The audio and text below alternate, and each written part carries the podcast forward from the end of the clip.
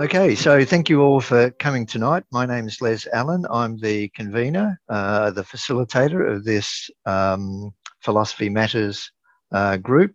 And our subject tonight is Are there limits on the right to free speech? And uh, we're privileged to have two speakers tonight. So let me say a little about tonight's talk. So, firstly, Martin Coleman will argue the case for free speech and free expression, which helps form the basis for an informed populace. Without the ability to freely express our thoughts, it can mean ideas go unshared and social progress hampered. The ability to share and discuss an idea, no matter how great or how abhorrent it is, is the pinnacle of modern democracy. However, blasphemy, offence taking, and hate speech come part and parcel of free speech. Between censorship and political correctness, numerous approaches are being enacted to try and control what is being said. We can't help how others react or respond to what is said, and perhaps we try to take it for granted that those listening to us are of a discerning and critical thinking nature. Martin will look at what such great writers as Voltaire, Christopher Hitchens, Thomas Paine, Oliver Wendell Holmes Jr., and others have to say on the matter. Akiva Quinn will argue the case for free speech and free expression, subject to restrictions on communication that incites violence and is likely to lead to significant harms. In such cases, the clear and present dangers from this expression means that such free speech does not warrant protection under the law as the harms to individuals or groups outweighs any benefit from unlimited freedom to express sentiments without regard for the predictable consequences. While free speech extends to artistic, private, and political speech and can justifiably include causing offence and even bigotry or blasphemy, there should be a line where limitations on free speech are imposed to avoid direct, avoid direct or indirect harms. Akiva will explore philosophers and other writers on free speech and how they should be understood to protect free speech while seeking to prevent harms which demonstrably and predictably result from free speech, from hate speech, threats, and incitement to violence. So, a little about our two speakers. Martin Coleman has an extensive background in computer science and technical research an avid student of science and philosophy, Martin loves to delve into areas that blur computer science, philosophy, and general science. Besides being an avid reader and writer, he dabbles in short film and documentary making and is planning a philosophy and science podcast. His favourite areas to delve into include free speech, critical thinking, and the practical application of philosophy. Akiva Quinn is a philosopher and IT professional with a passion for moral, social, and political issues. He studied philosophy and sociology at Monash University and completed an MA on human rights in 2010. Akiva has presented talks and workshops on meaning in life, existentialism, the good life, ethics, and political philosophy, and his research encompasses philosophy and religion. He enjoys reading and engaging with others to explore ideas that matter. So each of our two speakers tonight will speak for around about 25 minutes, um, and Martin will speak first uh, and then Akiva. So if I can ask Martin to get the ball, ball rolling, Martin Coleman. Uh, hello all. Thank you for, um, for that lovely introduction, Les. And I also wanted to say thank you and hello to um, my uh, my friendly antagonist Akiva Quinn. uh, this subject um, means a great deal to me. I consider very important, and when presented with the opportunity to say, "Hey, would you like to do this?" I proverbially and literally jumped at the uh, at the chance to, to do this. Uh, I don't think I would be getting too far ahead of myself in saying that this is something which has been maybe about five or six years in the making. And I had to distill about hours worth of material down into this because it's so extensive and uh, we just delve into so much. So hopefully something I've done here makes some sense. Uh, but yes, so I will be uh, delving into um, the writers as mentioned, and hopefully we'll be able to get something fun and productive out of it. Now, just before, um, someone did say, um, happy Noam Chomsky day. And I was going to throw in a quote from Noam Chomsky, but I can do that a bit later because he actually had something which is incredibly relevant to say on this matter. In fact, um, without even realizing it, the, the, quote I've got of his could almost summarize my 25 minutes, but um, I won't go into that. I just want to say that, um, hey, he's clever. All right, so let's get into this. And again, thank you for sacrificing a very serviceable Tuesday evening to listen to me drone on. So, are there limits on the right to free speech by that fella making the case to permit and defend free expression? Should there be limits to free speech and free expression, and how does that fit in with blasphemy, censorship, and political correctness? So here I will attempt to say that free speech is not only important but paramount to any modern democracy and society in general. These three items, which could each do with a 20 minute presentation just on themselves, are what, from an ideological perspective, someone like me might be very politely trying to uh, fight against. And I will try to address them a bit further on. So, um, does Australia have free speech? Uh, I've asked this from many, many people, and they are all quite shocked when I tell them that we take it for granted that we are able to, to say what we want so far. But that's actually not the case. We have no Bill of Rights, and it is not mentioned anywhere in the chapter three, chapter sorry, chapter 63, chapter 64, an act to constitute Australia. It is not there either. There's only an implied right to political speech, which has only been briefly tested in the courts, Nationwide News Limited versus Wills in 1992. And the other one, the ACT, um, ACT TV. And um, I don't know, I don't know if that's cut off for anyone else over here. I don't know why that happened. Um, there was a fantastic article by Amanda Yeo uh, in uh, Lifehacker from early this year, who goes over all of this to say that uh, it's a damn shame, but we actually do not have freedom of speech. So what I was going to do was um, look at the whole matter in a general perspective, but let you know kind of what uh, something closer to home, uh, what the situation actually is. So, I mean, I know someone may even bring up, say, protesting and being able to put placards and banners all over the place. I'll get to that later. And of course, there's an excellent Find the Law article that says, do we have the right to freedom of speech in Australia? Its conclusion is absolutely not. Um, but it's just something which has not really been enshrined or, or tested or codified yet, but we still somehow managed to get away with it. So my first and foremost writer is Voltaire. Uh, in in uh, I am uh, in a small way uh, his uh, biographer, born Francois Marie Arouet um, in that time. Um, I've left off the born year, that's great. Uh, French Enlightenment writer, historian, philosopher known for his wit, criticism of organized religion, advocate freedom of speech, freedom of religion, or should I say freedom of religion and for freedom from religion and separation of church and state. Some of his best known works. Uh, Candide, Letters from England, which I can highly recommend. Zadig, which uh, in some ways is actually um, supposed to be um, the forerunner of the modern detective story uh, due to some uh, deductive methods which were probably inspired by um, Socrates, obviously, back in the day. But yeah, so before even Edgar Allan Poe, he apparently wrote some things that were about, you know, deduction. Think Sherlock Holmes. Although I shouldn't because I don't have hours because I love to talk about Sherlock Holmes. Um, and yeah, and uh, one of his stories also talks about writing using uh, forensic evidence about tracing footprints. Um, no popular fiction before then had really gone into that. But anyway, I'm happy to be fact checked on that one.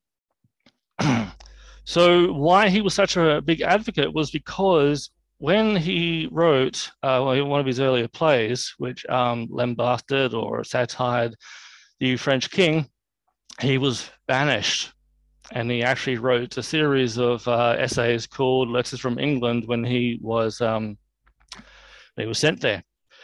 He would criticize their tyrannical ways, um, and when he because he was supposed to have used over 300 different pen names throughout his whole life.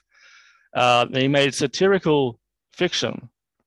Some people managed to figure out who he was really talking about, and that brought up a whole lot of social complexities for him. Uh, if anyone has seen the magnificent movie Citizen Kane by Orson Welles, uh, you would kind of get a hint as to what he might have, what what Voltaire might have been doing in writing, is what Orson Welles was doing in uh, in movie form and celluloid. He always advocated for freedom of thought. We wanted us to draw our own conclusions using our own investigations without relying upon any supposed authority forcing ideas. He was biased he was against organized religion. He was particularly critical of the Roman Catholic Church. So when I say without relying upon any supposed authority, that's implicitly them because they were predominant thought leaders and social leaders at the time, and he thought that that was just plainly ridiculous. But we, I want to go back to um, the kind of the start very briefly where Socrates was prosecuted because of his religious ideas and political associations. Basically, it started by him saying, I don't think the gods, the Athenian gods, I don't think the Athenian gods really care about us. In fact, I'm not even sure they exist. A bit more complicated than that, but that's basically why Socrates got into a bit of trouble. And then later on, uh, Euripides also said this is slavery, not to speak one's thought. So basically, from Voltaire, we see the um, it becoming more solid, more established about we want to be able to criticize what the the rulers of society are saying and what they're doing, and why can't we? Um, but obviously, uh, Socrates, uh, yeah, got the got the sock of it first. So there we are. Voltaire said it is clear that the individual who persecutes man, his brother, because he is not of the same opinion, is a monster. Absolutely true.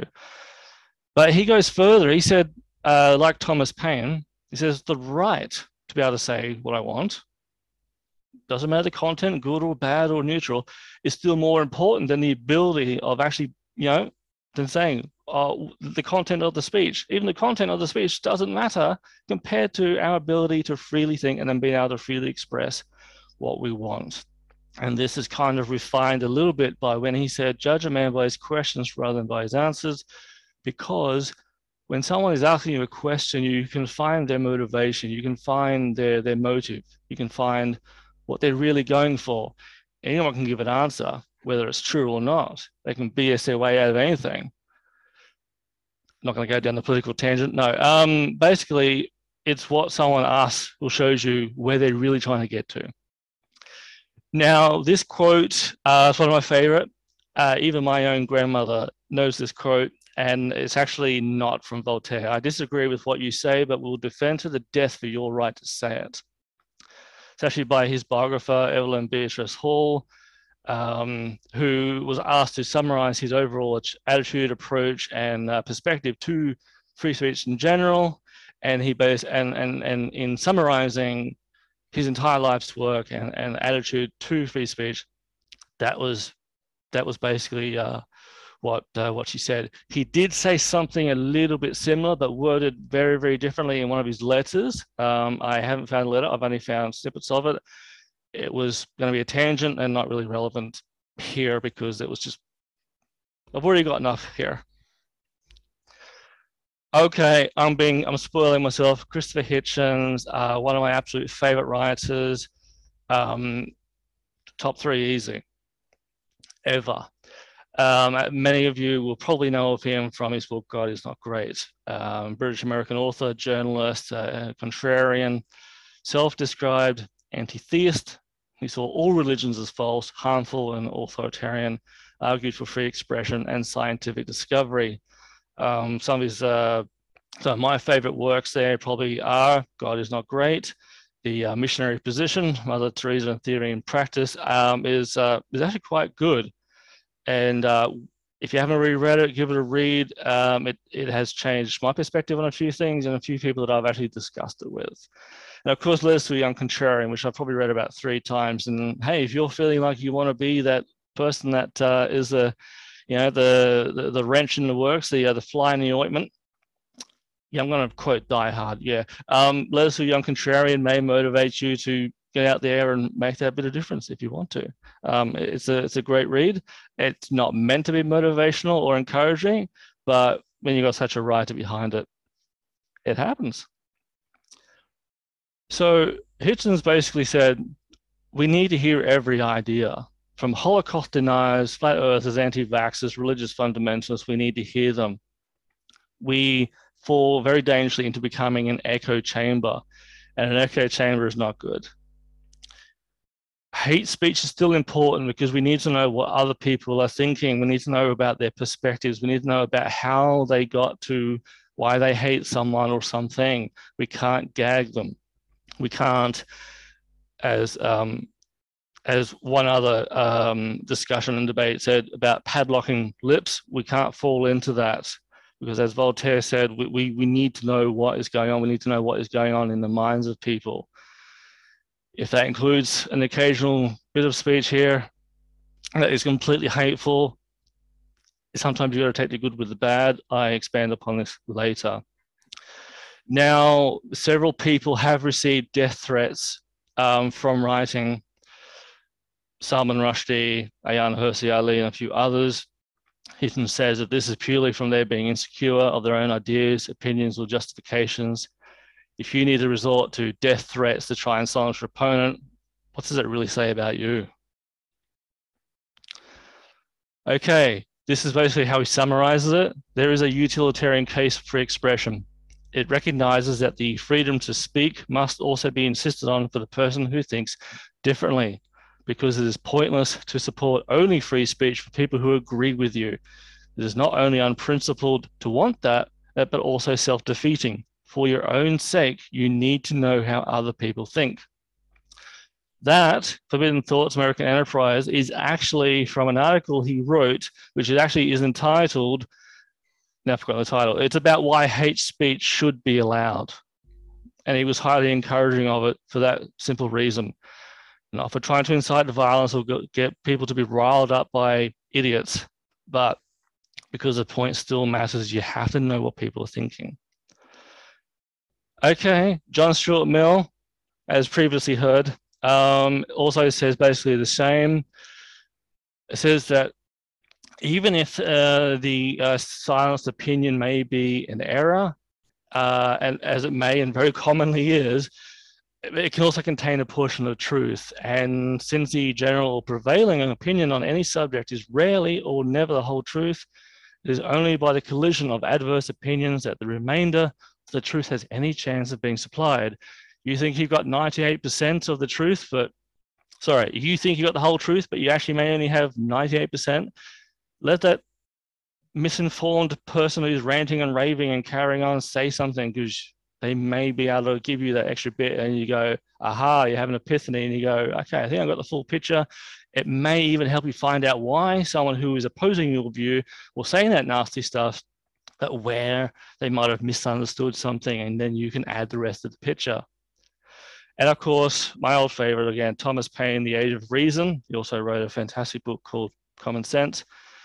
Basically says that anyone who denies to another a right to have a different opinion makes a slave of himself to his present opinion because he precludes himself the right of changing it. Basically becomes an echo chamber. You're giving yourself and your friends no new information, no new perspectives, that doesn't help anyone. Okay, Oliver Wendell Holmes Jr. was um, the famous court judge who said in 1919 that shouting fire in a crowded theater was no good and therefore there must be an exception to the First Amendment. The most stringent of protection of free speech would not present a man, would not protect a man falsely shouting fire in a theater and causing a panic he says that due to such circumstances and the nature of this, create a clear and present danger that Congress has a right to prevent. He's saying you can say, but There's got to be a limit, and this creates what a lot of people thought of as the slippery slope. However, it was fully overturned in Brandenburg versus Ohio 1969 in America that says that uh, you know, it guarantees freedom of speech, does not permit a state to prescribe an advocacy or any use of force of law in violation. They do make an exception that says unless it is directing to or to inciting or producing imminent lawless action, such as a riot, and is likely to incite or produce such action, there is that little tiny sliver of an exception saying you can say what you like and express it however you want. We just draw the line of fiercely provoking potential violence leading to potential death. But that is the only exception. And even then, it's case by case. Which is why you come the good with the bad. You have to understand that real harm can come to people people in general can and will say really nasty things. Not everyone's the same. I had to include a thing with the Joker from The Dark Knight. They some people just want to see the world burn. You get the good with the bad. Uh, you can use the postal system to send a nice letter, or you can send it to send death threats. You can have a knife that you can fillet a fish, or stab someone there's different cases out there. You can always see about the main motive behind something. So why should we punish everyone just because there's a few people who are, uh, you know, are spoiling it? And rather than trying to restrict how the message is being sent, or even the messenger, you have to realize that people, when they do stupid things, we already have laws to punish that. We don't want to restrict the ability to still say that thing because echo chamber, we need to know what people are thinking, etc. Okay, and basically we go, look, people are going to have different ideas, different ways to express them. Everyone in the world thinks differently. No single, no two people will ever think the exact same way about the exact same thing. Okay, there's always going to be a percentage of population who are going to be more receiving ideas, and there are also those who will just reject anything new. Maybe they're ultra conservative, maybe they're just stuck in their ways, whatever. But we still need to fix our approach to how we get our ideas out to, to those people. But we also still need to decide on a very peaceful, um, yeah, just a, a, a good equal way to be able to share ideas, uh, to be able to discuss them and find out how they uh, how how things might be changing in society. Um, universities were like the birthplace, or formerly thought of as the birthplace of ideas. If, if nothing new could be shared and explored uh, in, in, a university, the birthplace of free thought and, and uh, free expression and uh, collaboration of new ideas and innovation, then where can you do it? There was a case, uh, I think it was 2017, I'm not going to say the university's name because I think it was one of two, and I remember it coming up in the office when I um, when I worked there. But there was a bit of a protest in a major Melbourne university where staff were going out there because they were being gagged. It wasn't anything particularly controversial, but they were going to be silenced.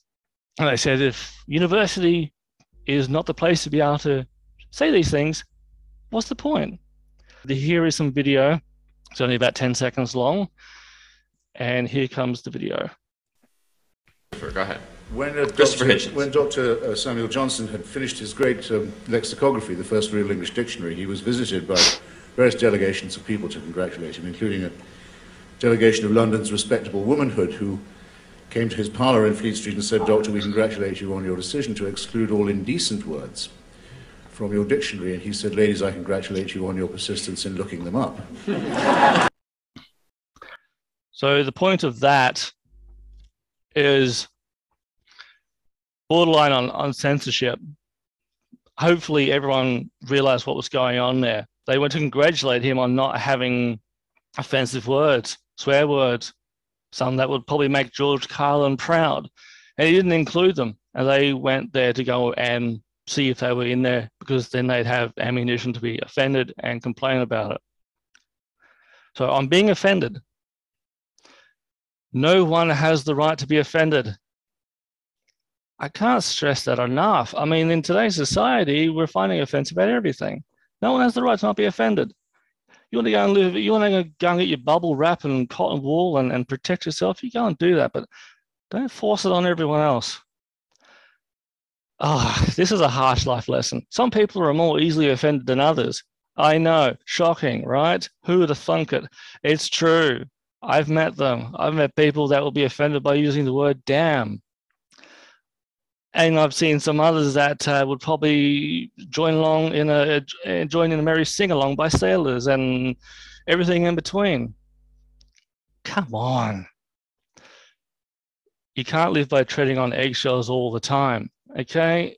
If you got someone that you care about or you like someone and you want to be careful about what you say around them, that's that's fine. That's that's your thing because you don't want to annoy them, you don't want to upset them. But there's some other, but you could also be someone who just says, "I don't care what other people think about me, and I'm just going to say blah because it's what I honestly hold as my my opinion. So I'm obviously con- I'm, I'm very convinced of it, very sincerely held opinion. If you hurt someone's feelings, then they should just go, wait, well, you know, whatever. You don't need to become enemies over anything, and you shouldn't be treading on eggshells, whether on personal level, social, political. It, it's just ridiculous. We should be able to criticize. This is important. Yeah, we can praise everyone. Everyone loves a bit of praise, a bit of uh, you know, a bit of flattery, sure. Oh, you're so awesome. You're a genius. Oh, sorry, I thought there was a mirror of me right there. Um, we should be able to criticize anyone, anything, any circumstances at any time, should we deem it justified. Doesn't mean to get a megaphone and start mouthing off. It just means to speak up if you think that something just isn't quite right. I mean, if you've been invited to do that too, all the better. You may get a little bit of a platform for it. Otherwise, yeah, you may just get told to shut up. But if that's the worst that you get told, then I think you're winning. But the other thing is, let's just say that we have some general rule, we have some central code. Who do we choose to be the central arbiter and source of saying what is considered offensive, taking all the above into account about what no one has the right to not be offended. And some people will find things, certain things offensive that other people won't where you got to find a compromise. You got to find okay, but who would you choose to say I entirely 100% trust you to think on behalf of me? Sorry, I mean judge on behalf of me of what uh, what should be considered offensive. This is uh, particularly also in um, conservative natures, especially. I love this. If someone tells me that I've hurt their feelings, I say, "Well, I'm still waiting to hear what your point is." Okay, um, I think there's another video here, just warning. Treated to just now. If people are determined to be offended, if they will climb up on the ladder, balancing it precariously on their own toilet system, to be upset by what they see through the neighbor's bathroom window, there's nothing you can do about that. See, what he was going on about is someone is going to go and balance a ladder on top of the toilet system so they can look through the window so they can be offended by what they see in someone else's uh, bathroom. What can you do? Someone is going out of their way to say, oh, that's disgusting, or I don't like what I see. I'm going to complain and whinge about it. You can't stop those people from being offended. They're seeking out offense. They're seeking out what for any other person would be just normal stuff. But he goes on to say that blasphemy should not exist in a secular democracy. So I'm going over certain aspects of how people will try to padlock our lips, gag us, etc. All ideas should be criticized, evaluated, and even ridiculed. If anyone tries to uh, uh assert something, and more effort should be made to justify it. Um, I won't go into that particularly right now because it touches on a couple of uh, matters which, not out of censorship, but out of politeness, I won't mention because it is a tangent and it's not for this talk. But there were particular aspects of a certain top three religion in the world that Hitchens was particularly uh, critical of in that aspect. But if we think that there should be a father state, people already think Australia is a nanny state um, that says, hey, I want you to think on behalf of me as to what I should see or hear or not see in here. Um, and if you think that something might be harmful to someone, that comes into that comes into into censorship. You know, um, whether it could be an asterisk replacing a letter on words or anything else. Um, it's it's a slippery slope. It's messy. Am I saying that absolutely nothing ever should be censored? I wouldn't say that. I would say that I think it comes down to what would be appropriate given the circumstances and the message you're trying to get across. I mean, you wouldn't go into a church holding something that they're going to be not happy about. You don't go and try and stop someone going to a hospital, for instance, and then saying something about, oh, you're all going to die or whatever. Okay. People should be able to go, hey, you know, that probably wouldn't be a good idea. It's not going to win me any new friends. I do touch upon this a little bit later. Now, one other pet hate of mine is political correctness. I hate it with a passion. Changing how we use words, changing words in other uh, contexts um, because we find something uh, offensive. We, we, we find that some other people's feelings are hurt. I really, really hate it. I'll be giving one or two examples um, in a couple of slides. And one thing that I will happily challenge anyone anytime is if someone says that they find something that I've said offensive. I find that offensive. I'm offended by your offendedness because I want to express an idea. And if you can't be an adult and accept it and go, oh, he said something I didn't like, what are you going to do about it? And, and it'll just say, hey, Martin, maybe shut up. I'll just decide whether I want to take that suggestion or not. But you know what? If you're just that easily offended, ah, uh, grow up. I think I got one more video here. Against the proposition. Finally, for the proposition, Christopher Hitchens. Uh, the real question, or if you like, subtext question before us is this Is nothing sacred? What we've really been discussing is the old question of whether or not a, there is such an offense as blasphemy or profanity. And now, if I don't tell you exactly what I think, about the simpering speeches that we heard from the other side. I'm not censoring myself, I'm just being polite and civil and saving some of your time. What I will not prevent myself from saying, or will, and will not let anyone else prevent me from saying, is the following. It is wrong and always has been for churches, powerful, secular, human institutions, to claim exemption from criticism, which is what's really being asked here. If there's going to be respect, it has to be mutual. So here he's saying about how religious groups were trying to be uh, exempt from discrimination laws and uh, censorship and being able to then censor in return. Um, let's just say um, uh, uh a church service or a, a, religious school, for instance, uh, wants to claim exemption from not being able to discriminate against, say, someone's sexual orientation, sexual preference whether they follow the same religion uh, or even follow the same basic philosophies as them. Um, that's what they're trying to uh, to get at. And it's like, well, you know what? You wouldn't like it if the tables were turned. So there's either equal mutual understanding for everyone, or there's none. So I'm. Uh, this is actually near the end. I am wrapping up. I have no idea about my time right now. Of a critical nature. Okay, so I understand that, as I said, my, my key part is free speech is part of a um, modern democracy. The people that sent out for Salman Rushdie's uh, death warrant were not from an area like that. He's now under constant protection because there is an open, continuing um, call out for his death for writing a piece of fiction. And I think um, I think it was Sam Harris who said um, journalists were killed because of a cartoon. End of ethical analysis.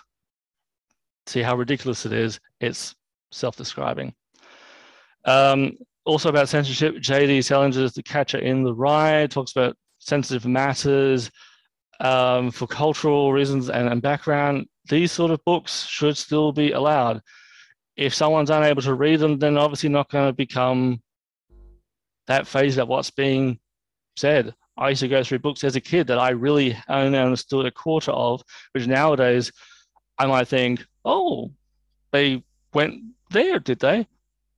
And if someone is still going to be able to understand them and they're offended, put the book down, put it back on the shelf. No one's forcing you to read it. Just go, oh, I don't like that title or even the author.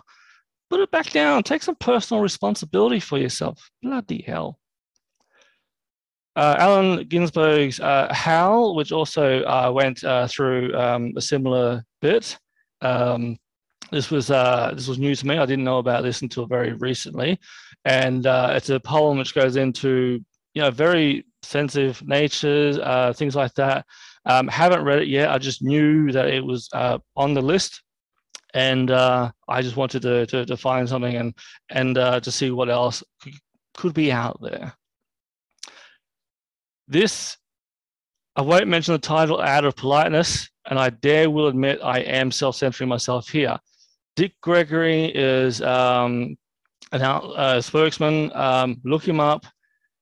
Uh, he has an autobiography.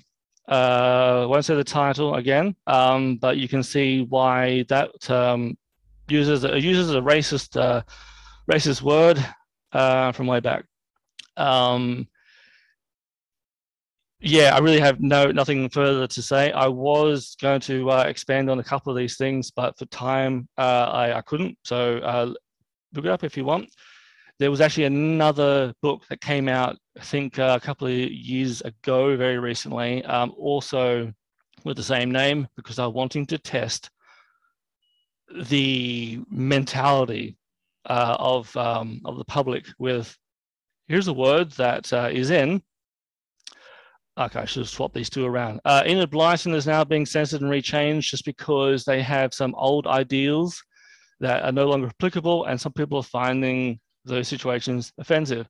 It's a children's book. Bloody hell, no one's going to go and go, you know what? If people climb a tree and they get to the top and they go, hey, I still can't see clouds that's going to take me to a magical land, let the kids play. But come on, nothing wrong with a faraway tree.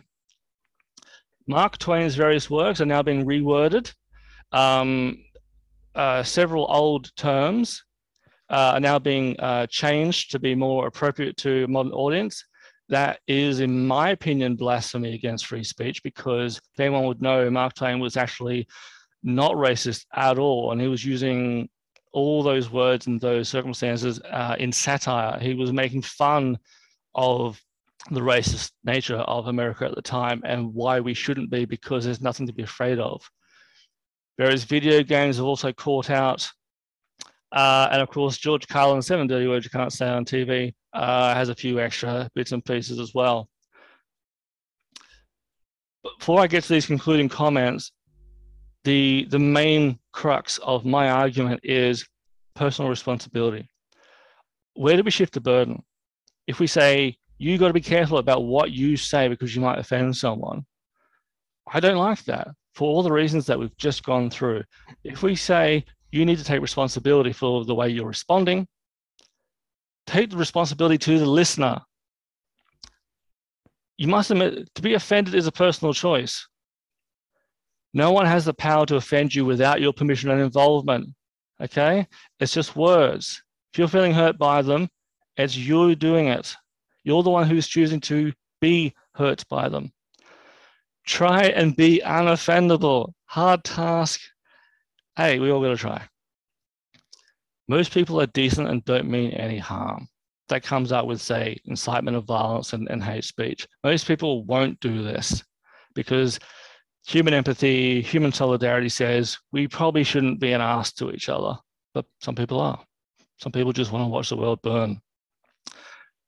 Again, I admit that I have a presumption that some people are critical thinkers of a more discerning nature, are able to think for themselves if they're getting offended by something I've said, uh, or choose, I might say, um, think about, say, uh, David Irving, who was arrested for what he didn't say, but what he was about to say in Germany. Uh, come on.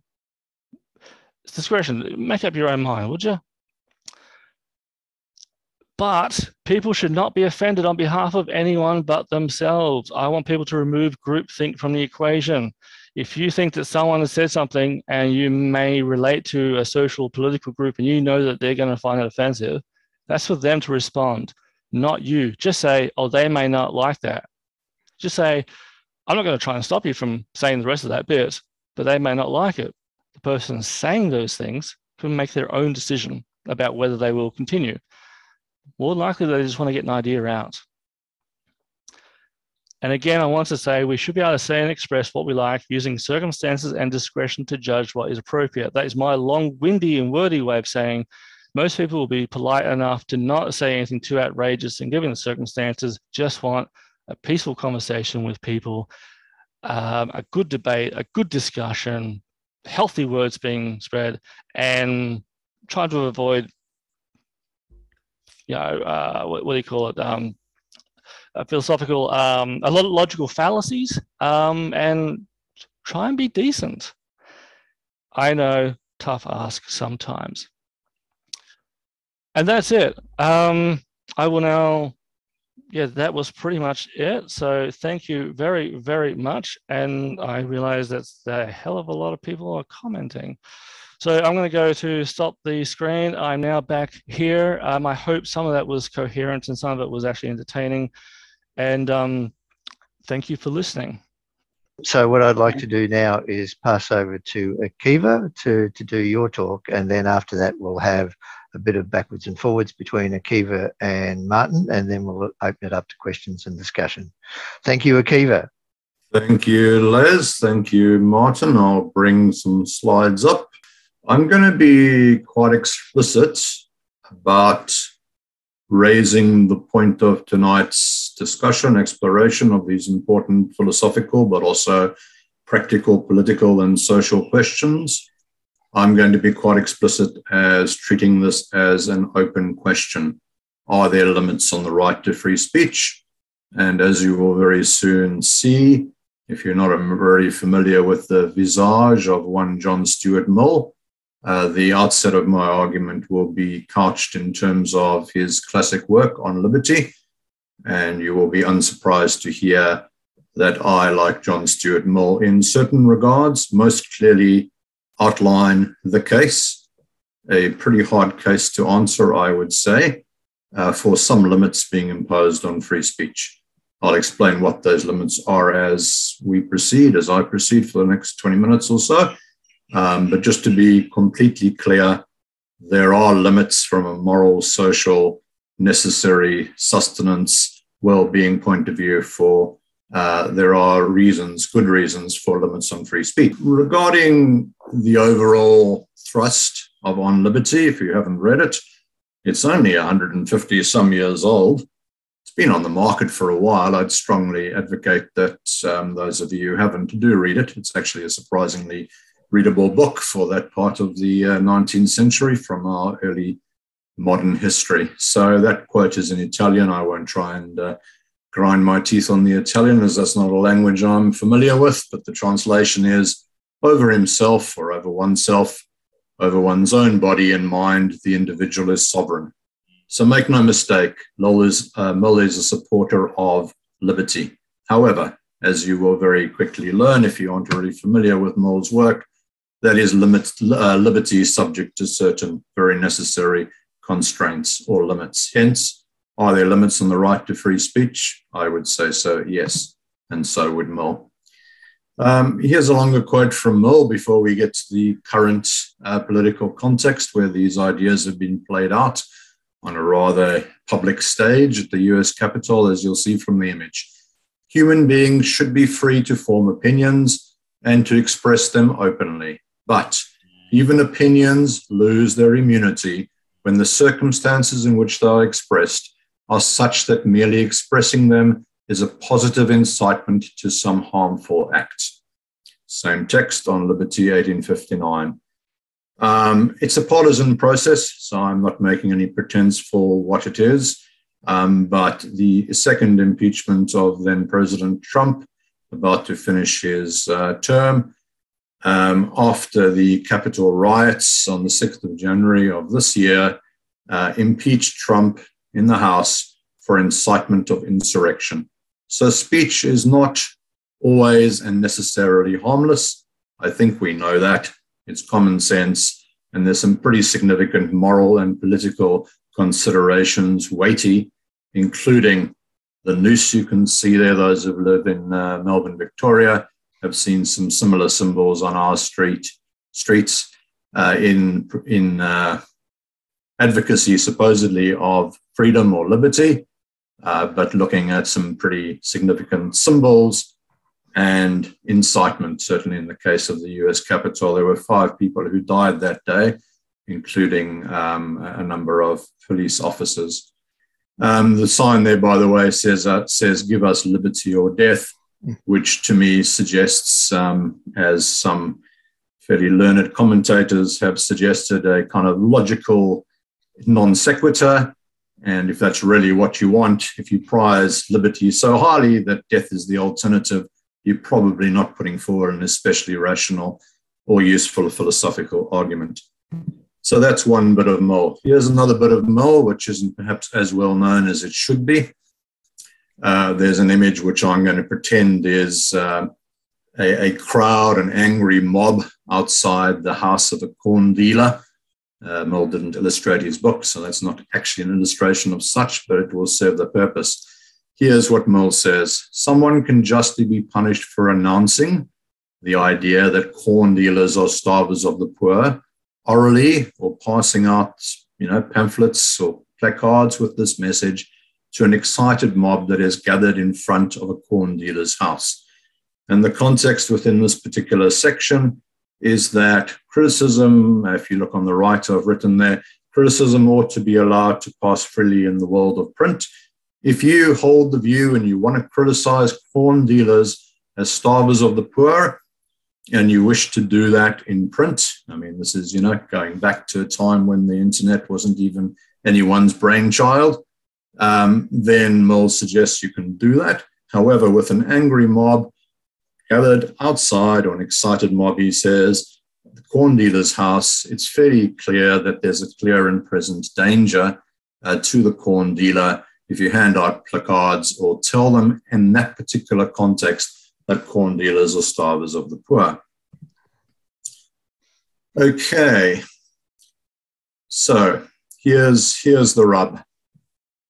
The argument rests on real world consequences of a certain category of free speech, which in most democracies, including in the US, but we can debate that uh, particular political context um, shortly, are not protected speech. Not all speech is protected speech. Not all free speech is therefore allowed. Most free speech is most speech is protected. There's some categories most of us would probably agree do not deserve to be protected by law because of the moral and practical consequences of so allowing. Uh, let's start with Mill again. Um, this is his one very simple principle, which is at the very heart of his entire text on liberty, the sole end for which mankind are warranted, individually or collectively, in interfering with the liberty of action of any of their number is self protection. That's called the harm principle. Almost every undergraduate at Australia and other universities will study the harm principle and will argue, discuss, try to delineate where the boundaries of that principle are. However, it's a, a fairly brave uh, position to suggest that the harm principle has no traction, has no reach, has no place at all in the debate around free speech. But I'm happy to entertain any and all views on that matter when we come to questions and answers. Um, the people, very sadly depicted on the right hand side of this slide, were British politicians, members of parliament who were murdered uh, Jo Cox at the top of the screen was murdered in 2016. Um, a right wing neo Nazi sympathizing individual. Um, a whole lot of hate speech had already been offered by him, would defending the lives of MPs be afforded simply by banning his or a number of people's hate speech. I'm not pretending that, but you would suggest, I would suggest at least, that the prevalence of hate speech um, is a factor, is a causal and contributory factor. Uh, David Amess was killed uh, this year, and there were comments from, I think it was the, uh, the Home Secretary and others about the prevalence of online hate speech. I've got a figure something like 124,000 incidents of that cited up until I think it was March of this year in the UK. That's in a one year period. And that's about a 10% increase from the year before. So those are vast numbers of online hate, and we can describe, and I will present in almost my final slide, uh, what hate speech looks like in a bit more detail. In addition, uh, same members of parliament um, basically commenting on uh, the murder of David Amess this year, acknowledged that the number of threats uh, issued, threats on the life of members of parliament, has been simply, you know, out out of out of control. I think was roughly the quotation from from that particular uh, member of the British Parliament, uh, the minister who who made the comment. So it's a very serious and significant problem in Victoria. Those of you who live in Australia, we're well aware of pretty direct threats to the premier of the state um, because of you know unpopular, fair enough, uh, you know pandemic legislation, vaccine mandates, and the like. So we can keep moving. There are quite a few examples to look at, but that should give you a flavour of Mill and the harm principle and the very real consequences of certain categories of, uh, of speech which involves threatening. Um, before we move on, I'll just clarify that every text I've ever read on this topic is very clear that there are um, almost uncontestable categories of speech which would otherwise be free, which are restricted. Those include threats, they include defamation, uh, of persons to basically maintain, you know, people's good character unless they've actually done something, in which case you can criticize them and it's no longer called defamation at law because defamation has to be false among other characteristics of, of defamatory speech and also um, falsifying, you know, commercial speech. So there's a number of things which are pretty much part and parcel of answering yes to are there limits on free speech I will focus mostly because this isn't so much around the commercial sphere or even personal reputation. It's around the political implications of free speech versus hate speech, and that will be my main focus. But just to clarify again, there's a few well established categories um, where certain speech is not protected speech. In other words, it is no longer free. And by speech, Martin and myself, I think neither of us have mentioned this expressly, we tend to mean speech and expression. And in fact, you'll see example, examples of expression very soon. Okay, talking of expression, um, this talk should probably have come with um, some adult warnings in terms of language and images, but I'm not seeking to offend, um, simply to display. Um, this is in the last week or so, Madonna outraged. That's her normal mode of operation, so that's fine. Take from it what you will. Uh, that Instagram censored images of her, which exposed, I think she said, part of a nipple. I haven't seen the unedited image. I'm just seeing what you're seeing. And she decried basically a period of four decades when she's variously um, had to face censorship, uh, sexism, ageism, presumably more recently, and misogyny. So that's that's her perspective. You'll notice the question at the top of the slide: Are these limits on free expression, or is that simply a commercial platform making a choice? And she could find elsewhere the you know the web won't censor that image particularly. There's far stronger content on the web than that, as I'm sure you're all aware. Um, let's look at limits on free expression, at least on particular commercial um, platform a bit further. YouTube, as most of you'd be aware, it was quite a big news story. Uh, blocked most recently uh, false information about COVID vaccines, Sorry, the other way around. They blocked that, I think, in 2020, and more recently blocked uh, anti-vaccine information or misinformation uh, regarding um, authorized, approved vaccinations. Um, you know, um, more recently. Okay, um, let's find some common ground with you know what some some aspect of what Martin was talking about. Uh, yeah, look in Hong Kong there will be cases. I just found this recently. Uh, there's a story or several stories, children's books about sheep defending their villages from the threats posed by wolves, as you would understand with the uh, legislation there. Um, this was actually relying on older sedition laws, but uh, some of the laws basically aimed at restricting um, the impacts of the protesters in Hong Kong in the last year or so Uh, that's now basically the next the next frontier. They're taking anything that's got a symbolic reference to protecting yourself from the big bad wolf and uh, wanting to ban that as well. Okay, so there's clearly some limits on free expression which we may not find uh, suitable there. Um, and just for interest, I heard this recently on the radio. Um, a well known feminist uh, last year, she uh, tweeted, Coronavirus isn't killing men fast enough. She withdrew the comment. It's not available online anymore, except in the uh, many news stories that, you know, capture it for forever. So careful what you say on the web. It won't go anywhere. It will remain there forever. She was apparently seeking to make a point, and in her apology, which she did offer in quite a number of, uh, of tweets, um, she also explained that she was looking at a differential impact on women taking on more of the burden at home regarding, um, you know, care and, and work from home and everything else. However, coronavirus isn't killing men fast enough would seem like, you know, a bit of, if it's to be taken seriously, um, the the opposite or the the the, the other version of misogyny being hatred of women would seem like a, a form of misandry if you uh, which is hatred of men if you just took it on its on its own merit. So there's cases there we can debate. You'll have many many examples of your own in terms of free speech free expression and where that line should be. I'm leaving those pretty much as questions for each of us. Um, i think the questions stop at around this point. We've mentioned Hong Kong on the previous slide.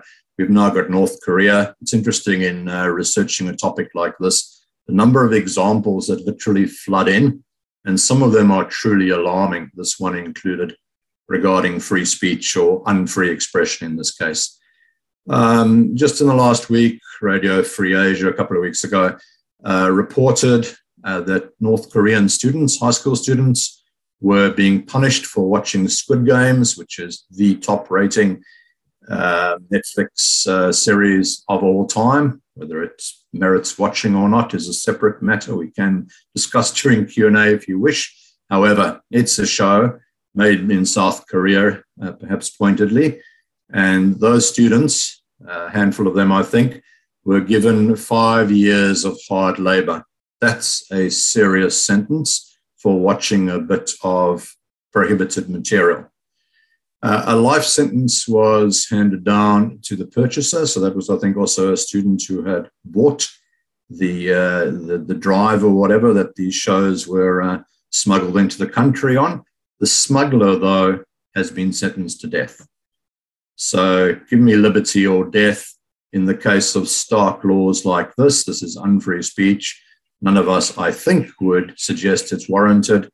And I would like probably in discussion to explore the extent to which there's free speech in Australia, in contrast to this example and other examples. But I also mentioned that uh, in my final few uh, comments. Okay, we've dealt with Mill in some detail. Um, it is a necessary part of a philosophical education to seriously consider his arguments, and I trust that in the Q and A we will uh, collectively uh, do that and give, you know, due due credence to literally hundreds of years of thought. Uh, it didn't start with Mill, but it certainly accelerated, and a lot of the thinking has been based on on his perspective. Um, it's worth mentioning uh, this is a well-known German idealist um, from also a few hundred years ago, um, George Hegel. Uh, this is just a gloss of really quite a complex work where he talks about master slave and relationship between you know those individuals. He suggests we gain self consciousness only through a process of mutual recognition. So we can't really be ourselves without being accepted by the other, uh, by other people. Uh, that doesn't mean we need universal acceptance and love from everyone uh, to gain self consciousness but it does mean we need to be recognized by the other. And Frantz uh, Fanon, for those of you who might be familiar with him, if you're not, strongly advocate his work on colonialism. And he basically looks at um, being able to reflect yourself or see an image of yourself in the other, roughly as I was paraphrasing before, as a key to the gaining of selfhood. So, a colonial subject or a black person who he writes uh, quite uh, significantly about uh, cannot basically gain full personhood without being recognized by the other. And you can probably recognize the tie in there with hate speech because that's effectively a denial of recognition. And it's not one person failing to recognize the other, it's the loud hailer, it's the hate speech online, it's um, widely distributed and unavoidable. We'll get to that point in just a few minutes. Unavoidable speech, which is then directed at variously people of a particular racial group, religion, uh, gender or sexual identity, and so on. All right, apropos of that, I'll just go through this quickly. There are more examples we can discuss here. Uh, Joe Rogan, some of you will know him. He's quite an interesting, controversial uh, kind of talk host these days in the US. I think he was a mixed martial arts uh, judge, or maybe he still is. He's quite a quite a beefed up guy, and he's got a pretty robust online profile. He was accused by Men's Health recently of basically practicing uh, cancel culture. He was accused of uh, transphobia because of his interview with this lady, Abigail Shrier, who wrote Irreversible, Irreversible Damage, which is a book you can see there, The Transgender Craze Seducing Our Daughters. Okay, leave it to you to argue the merits of that. He himself is considered a critic of cancel culture. Some people think that the response to that interview is itself an example of cancel culture. My quick commentary on cancel culture is it's simply a political tool. It doesn't mean that someone is actually being cancelled. It's just a way of raising the stakes in the debate. Uh, CPAC, which is the uh, Conservative uh, Political Action Conference in February of next year, would like to cancel Sesame Street characters uh, from attending their conference in Florida. So, anybody who's a Sesame Street character who's present on tonight's Philosophy Matters session might want to rethink their travel plans for Florida in February of next year because you've been uninvited. Okay. You know, and the reason for that is that those characters were promoting vaccination to children and saying, look, it's all fine and I'm feeling okay and it's a good thing. So, again, the merits of that can be discussed. Joe Rogan has a number of interesting things to say. I'm not saying I agree with any or all or much of what he says, but he's got the idea of the key to happiness doesn't lay in numbers in a bank account, but in the way we make each other, make others feel and the way they make us feel. So there's this thing about human relationships. There's this thing about society and the merit such as it is, and there's significant merits and moral worth and political value in free speech has to be, in my view, uh, measured against some of the very real measurable harms that can flow from free speech, which perhaps Rogan is suggesting or echoing through that statement, which for me at least seemed to echo some of the, the Hegel mutual recognition ideas from a few centuries back. Uh, I'll be brief on this. Those who live in Australia will be somewhat familiar, I imagine, with the Racial Discrimination Act. There is actually quite a significant amount of legislation in this country which does uh, defend free speech within particular limits.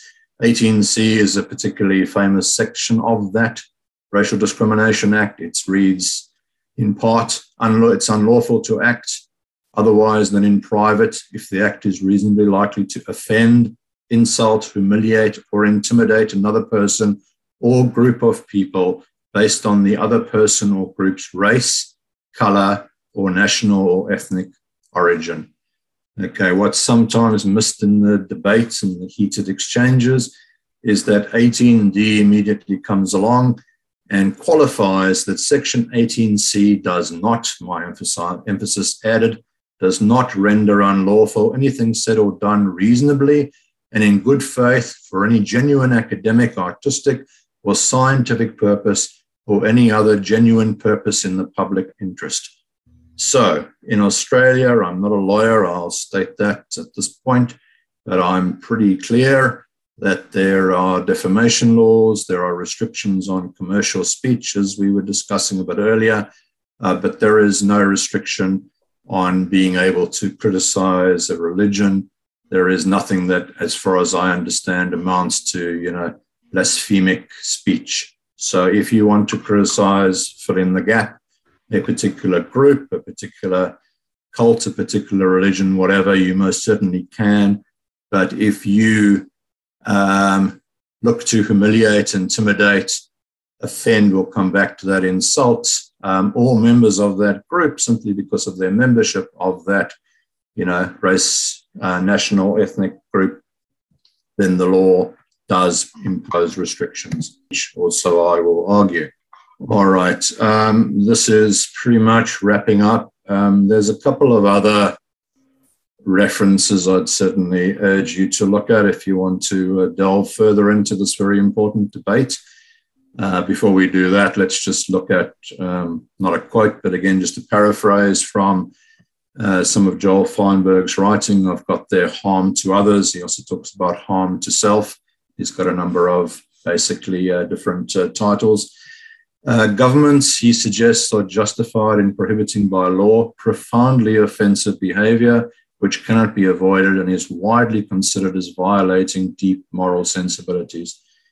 Um, what this relates to is a distinction between mere offense, where someone gets upset because they get called something a little bit unpleasant, and profound offense, where, for example, with the Dutch uh, cartoons, I'm not saying they shouldn't have been published, but there would be an expectation that profound offense would be taken by um, followers of Islam at the Prophet Muhammad uh, being depicted as a uh, terrorist.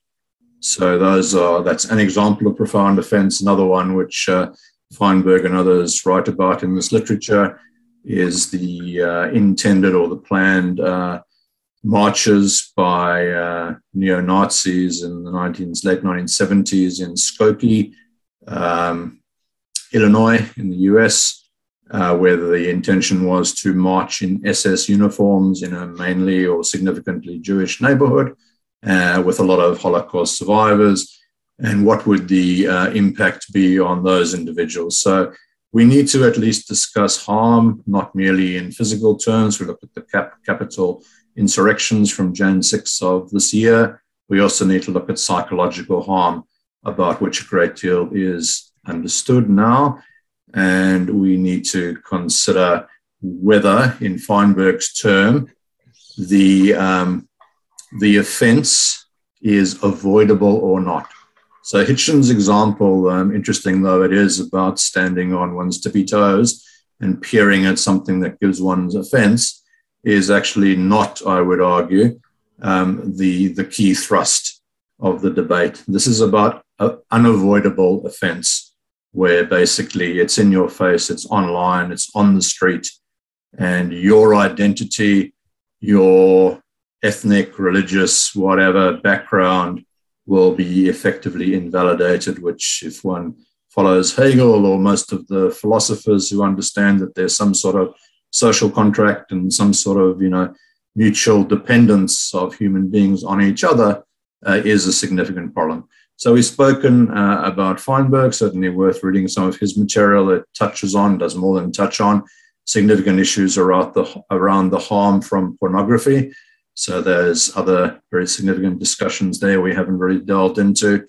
Uh, Mo, you've certainly got at least a few, a few pointers from me. Um, common ground between Martin and myself includes um, the benefit of a Bill of Rights. I think we're the only democracy that doesn't have one. Uh, Geoffrey Robertson, at the time that this debate was live in Australia and a Bill of Rights was being considered, wrote the Statute of Liberty. And certainly there's very good material and there's very good reasons to support a Bill of Rights.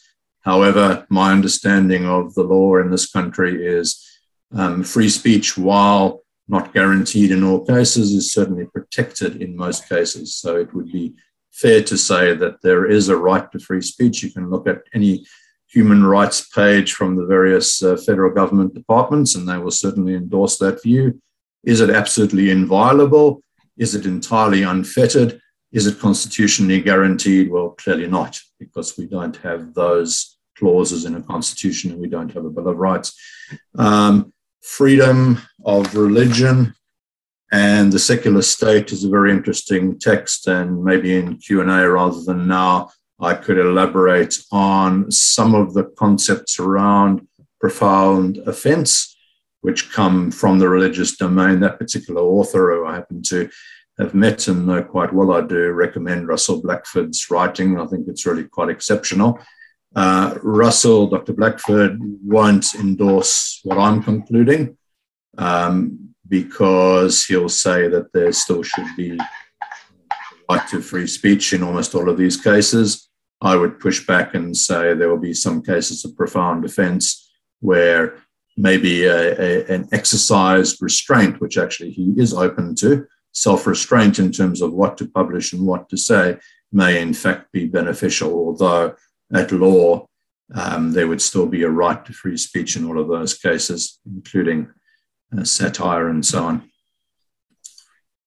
Um, so, one of my questions in conclusion is basically whether free speech should be considered the priority right to be protected in all cases, or whether society needs to balance a range of important human rights, which include free speech. So, it's certainly not to deprioritize free speech, but it's also to seek uh, to avoid what I would regard as probably a, a, philosophical error and a social and political error, in my view, uh, to uh, put on a pedestal free speech and not consider the interplay between that important set of rights to free speech and expression and the other very important sets of human rights, which are uh, covered in the various charters uh, which Australia is signatory to. Um, you can follow the link online if you like. Here's from Stop Hate UK.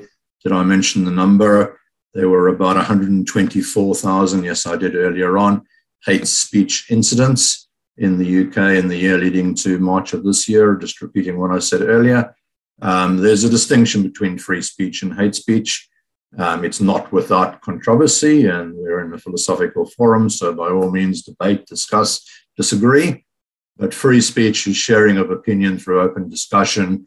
It's a way of learning, teaching, criticizing, moving forward, shared understanding. Yes, more absolutely said, you know, we should not silence one person with a different opinion.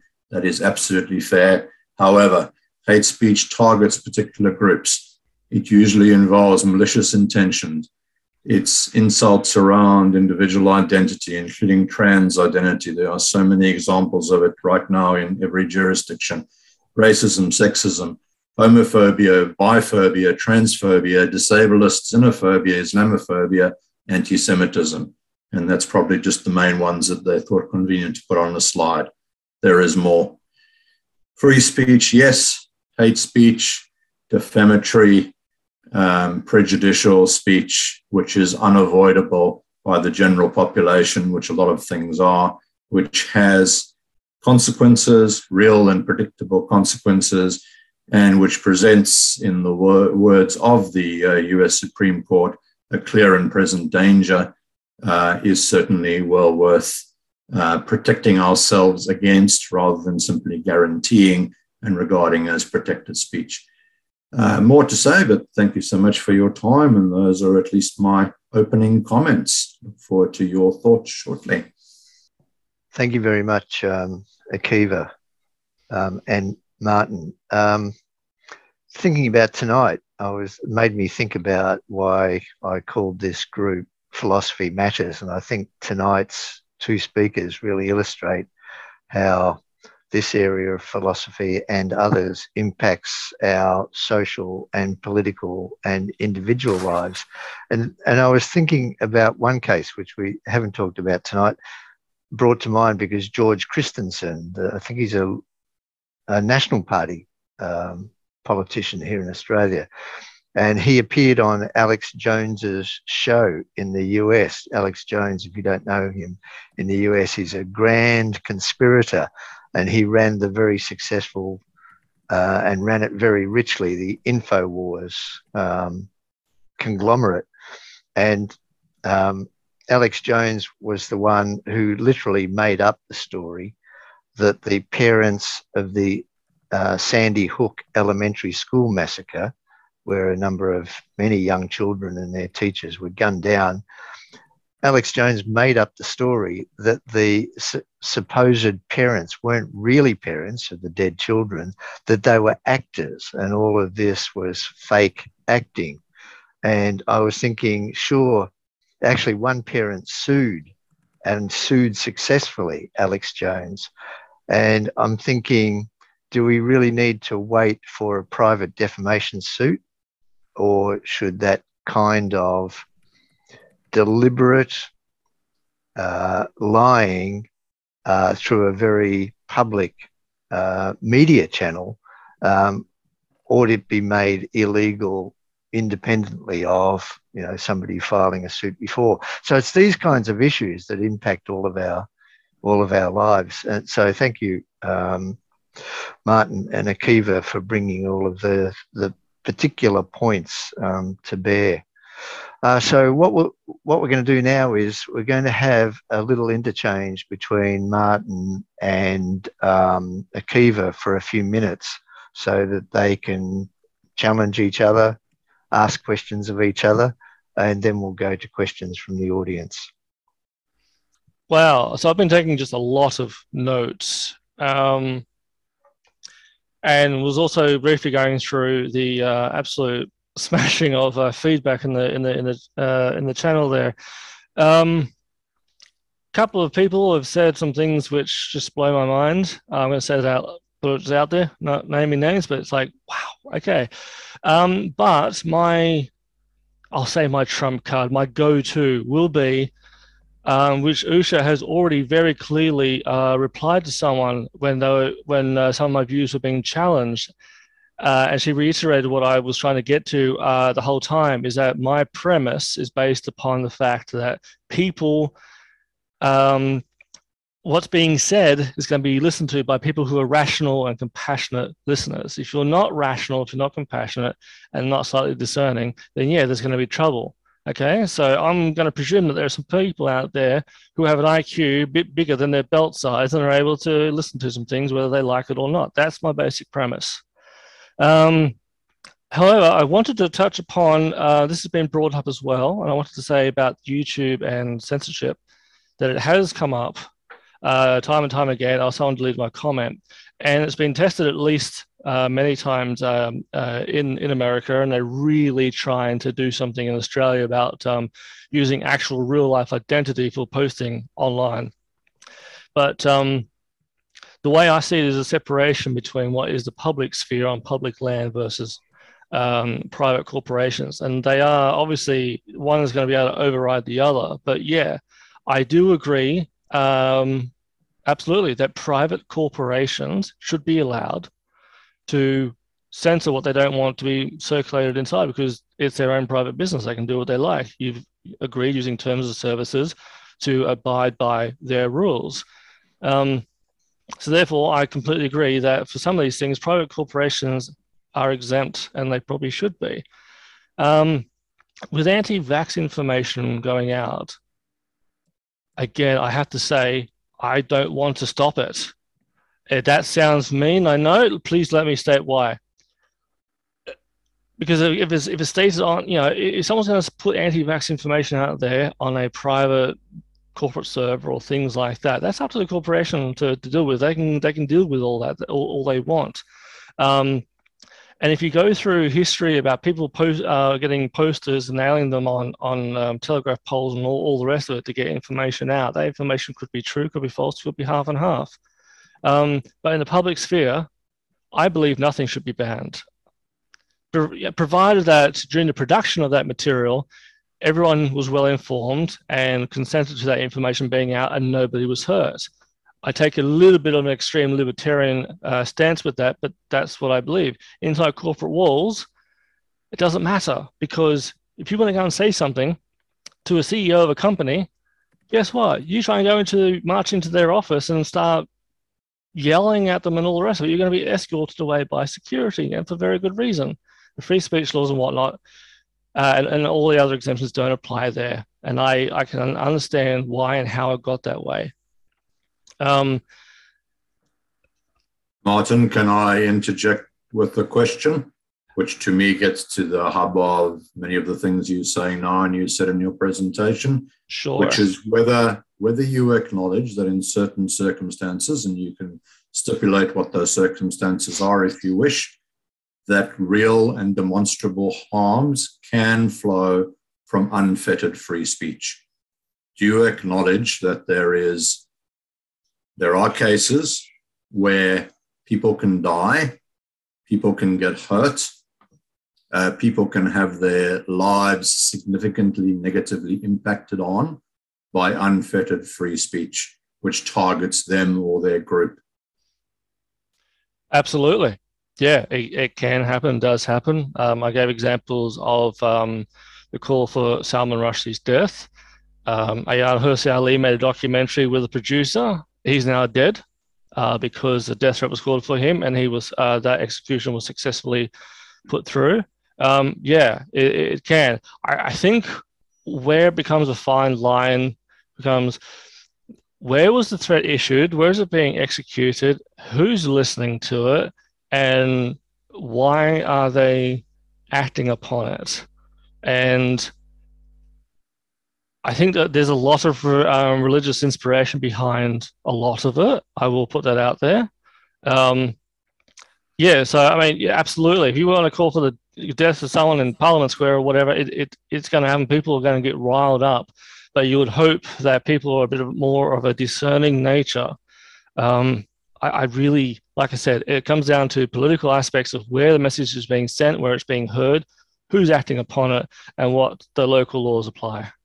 Okay, so there'll be plenty of time to prosecute this argument further, but effectively, my response is relying on the goodwill of individuals, regarding relying on the critical abilities of uh, listeners to a message, but particularly regard, relying on the intention and the decency of speakers is surely a fool's errand.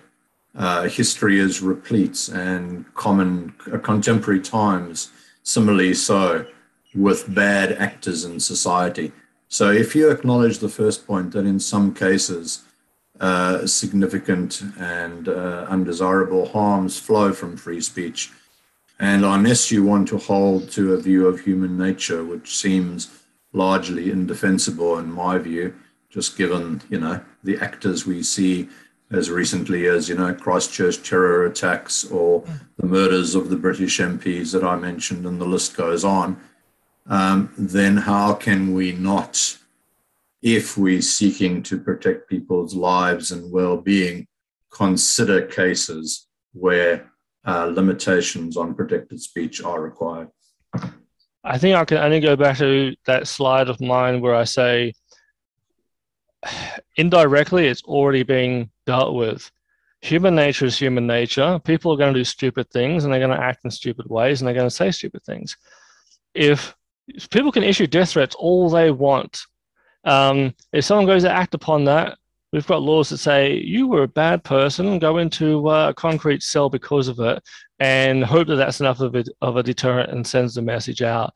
So I'm like, get the message out, whatever it may be, and whoever it may or may not affect, and let the consequences show others who may want to indulge in um, that activity the same. So I'm putting again the responsibility on the people who are listening to it and acting upon it.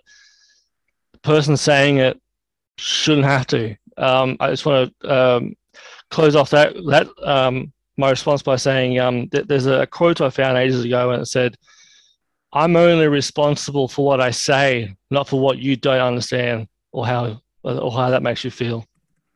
Okay. I, I just want to also say about um, 18C and 18D, the Racial Discrimination Act.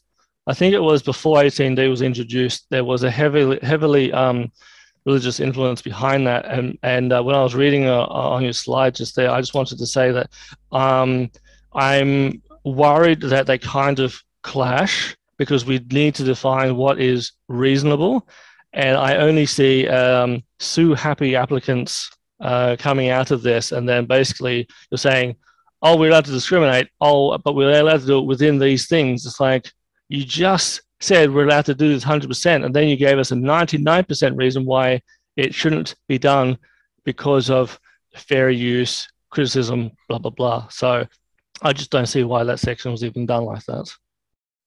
Uh, just a quick response on 18C and 18D. Uh, that racial discrimination act was just used in the last year. Uh, Peta Credlin, those in the Australian context will know she was a former chief of staff to then Prime Minister Tony Abbott uh, for two years. Or was that 2013 to 2015, something like that? Stand to be corrected. Um, so a well-known political figure. She's now a um, uh, commentator, whatever presenter on Sky News, she said uh, last year on on her program or whichever program on Sky News that the Sudanese community had contributed to the spread of COVID and it was related to Ramadan practices. Uh, she just had to issue an apology because the Human Rights uh, Commission required her to. That came out in the last day that that's the reason why she issued that apology. And it sets the record straight because she claimed that most of that population were not literate in English. Uh, that turns out not to be the case. She also made the reference to Ramadan. Most of that community is actually Christian, and there was no uh, link between that community, the Sudanese community in Melbourne uh, from South Sudan, and any COVID outbreak. So I would say those are perhaps uh, chilling, but in a good way. Uh, consequences of 18C and 18D, you can make fair comment, but if you're targeting a group and you have no factual basis in doing so, I think the uh, Racial Discrimination Acts um, and Sexual Discrimination Act, etc., have some similar clauses, I believe, uh, served its purpose and uh, basically put a bit of a chill on on speech, which otherwise could have consequences longer term about the uh, acceptance and respect afforded to particular communities for no reason based in fact, but just because of the commentary of a particular uh, speaker on TV. Based on what Akiva just said, um, this is only uh, my sort of awareness of it was um, at the start when the uh, racial bit was put into that particular clause about racial commenting and critique and whatnot. Um, there was a lot uh, at least in my experience and my exposure and reading, there was a lot of bias against um, p- people still being um, anti anti Islamic, and people then transferred that to being anti Muslim, and then the Christians got on board as well to try and sponsor that um, that uh, edition.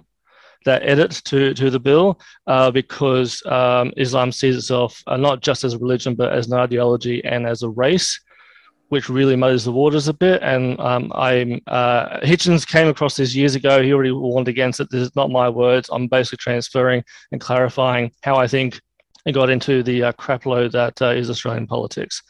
Um, but yeah, I believe that there was a heavily religious influence behind it.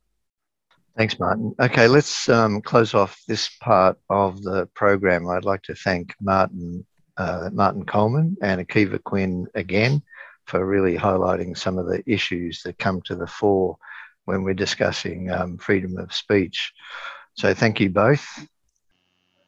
To access other videos and podcasts in this series, go to the Philosophy Resources section of the Rational Realm website at www.rationalrealm.com.